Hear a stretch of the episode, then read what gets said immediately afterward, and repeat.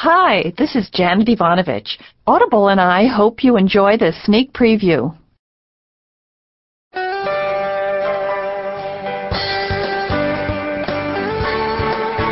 Audio Renaissance presents Ten Big Ones by Janet Evanovich. Read for you by Lorelei King.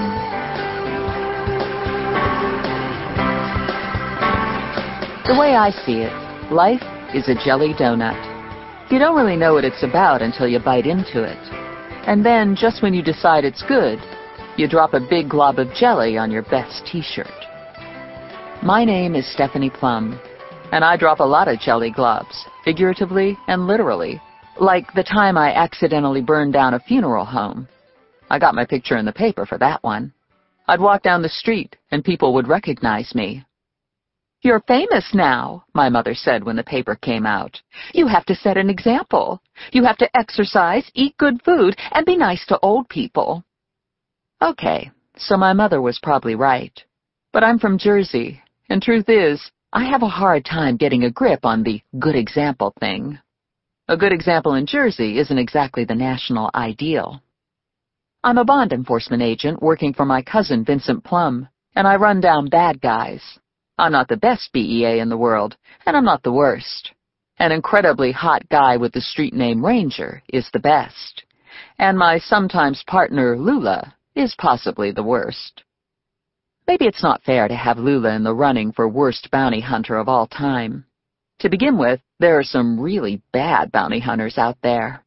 And more to the point, Lula isn't actually a bounty hunter.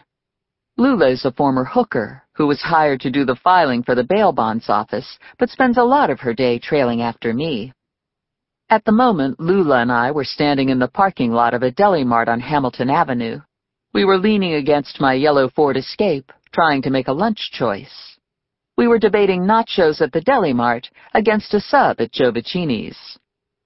Hey, I said to Lula, what happened to the filing job? Who does the filing now? I do the filing. I filed an ass out of that office. You're never in the office. The hell I am. I was in the office when you showed up this morning. Yeah, but you weren't filing. You were doing your nails. I was thinking about filing, and if you hadn't needed my help going to look for that loser Roger Banker, I'd still be filing. Roger was accused of grand theft auto and possession of controlled substances. In layman's terms, Roger got high and went joyriding. So you're still officially a file clerk?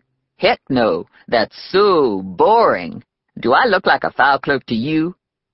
Actually, Lula still looked like a hooker. Lula's a full-bodied black woman who favors animal print spandex enhanced with sequins.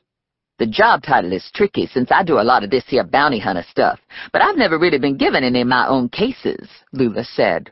I suppose I could be your bodyguard. Hell, you don't even carry a gun half the time. I always got a gun. And Lula pulled a 40 caliber Glock out of her purse. I don't mind using it either. I'm good with a gun. Watch me hit that bottle next to the bike. Someone had leaned a fancy red mountain bike against the big plate glass window in front of the deli mart. There was a quart bottle next to the bike. The bottle had a rag stuffed into it. No, I said. No shooting. Too late. Lula squeezed off a shot,